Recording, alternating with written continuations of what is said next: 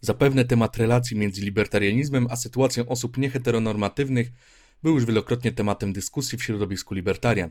Jednakże mając na uwadze obecnie trwający Pride Month, miesiąc dumy LGBT, warto poruszyć go po raz kolejny. Na samym początku należy przypomnieć, że libertarianie każdego nurtu ponad wszystko cenią sobie własność oraz wolność, a niesprowokowane naruszanie własności jest uznawane za agresję, która ogranicza wolność jednostki. Wolność rozumiana jest tu zarówno jako wolność ekonomiczna, światopoglądowa czy też osobista.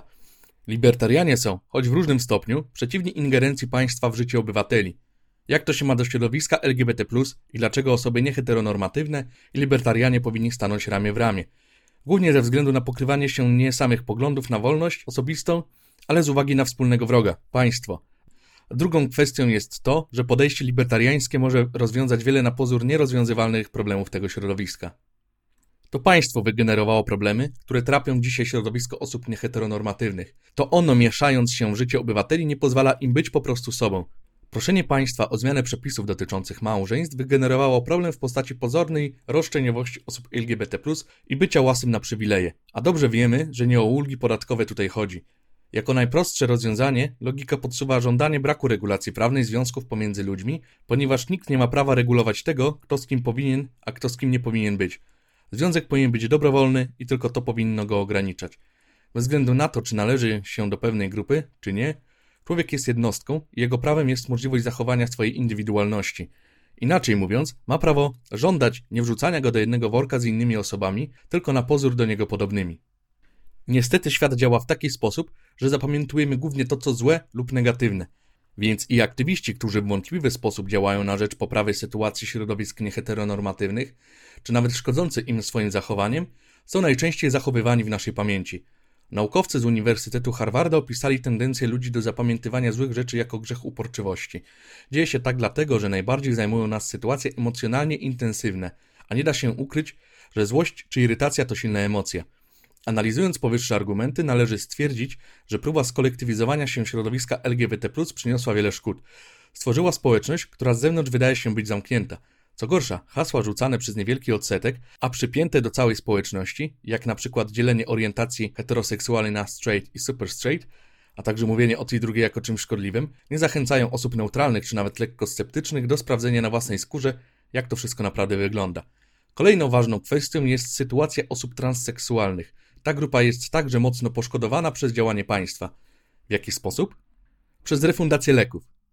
Leki posiadają cenę rynkową tylko w warunkach konkurencji. Najprostszy przykład. Dlaczego leki na ból głowy i na przeziębienie są tak tanie? Bo nikt do nich nie dopłaca w przeciwieństwie do leków refundowanych. Dopłaty do leków motywują do zawyżania ich cen, co odbija się negatywnie na osobach potrzebujących danych leków, a nie dostających na nie refundacji, takich jak właśnie osoby transseksualne. Dodatkowo warto wspomnieć, że wszyscy płacimy na refundację, co powoduje dwojaki efekt. Z jednej strony cena leku jest windowana przez dopłaty zabranych nam przez instytucje państwa pieniędzy, a z drugiej strony nie mamy wystarczającej ilości pieniędzy, by móc lekką ręką zapłacić pełnej ceny leku właśnie za to, że zapłaciliśmy za nie komuś innemu. Najbardziej uczciwym rozwiązaniem powyższego problemu jest pozostawienie pieniędzy w kieszeni obywateli i zaprzestanie dalszej refundacji leków, tak abyśmy to my sami mogli decydować o tym, na co wydamy zarobione przez nas pieniądze, a mając więcej środków w kieszeni nie będziemy mieli problemu z tym, by samodzielnie zapłacić za potrzebne przy tranzycji leki. Po głębszej analizie działań i retoryki środowisk, które nie akceptują społeczności osób nieheteronormatywnych, dochodzimy do wniosku, że problem ma podobne podłoże jak ten opisany powyżej. Jaka osoba staje nam przed oczami, kiedy myślimy o osobie przeciwnej środowisku LGBT? Czy jest to osoba wykształcona, pracująca, z własną firmą, dbająca o dzieci, mająca pasję i zainteresowania? Nie, zazwyczaj jest to totalne przeciwieństwo takiej osoby. Idąc dalej, możemy dojść do wniosku, że przeciwnicy środowiska LGBT mają po prostu za dużo czasu na zajmowanie się życiem innych ludzi. I tutaj dochodzimy do sedna sprawy. Możemy bowiem stwierdzić, że ci, którzy najczęściej są przeciwni środowisku LGBT, to osoby żyjące z licznych programów socjalnych, takich jak zasiłki. Rozwiązanie jest podobne jak w przypadku sytuacji opisanych powyżej. Nikt nie powinien żyć za czyjeś przymusowo mu odebrane pieniądze, a tym bardziej ten, kto nienawidzi osób, dzięki którym może funkcjonować. Nie odchodząc od problemów wywołanych złodziejską działalnością państwa, pochylmy się teraz nad osobami, które mają problem w domu z powodu ich orientacji seksualnej. Niestety nadal jest to zbyt duża grupa. Najbardziej rekomendowanym rozwiązaniem w tej sytuacji jest wyprowadzka z domu. Tylko jak się wyprowadzić, skoro praca na pełen etat ledwo starcza na wynajęcie mieszkania w średniej wielkości mieście, opłaty i na jedzenie? Ale czyją winą jest to, że ledwo starcza? Po raz kolejny państwa.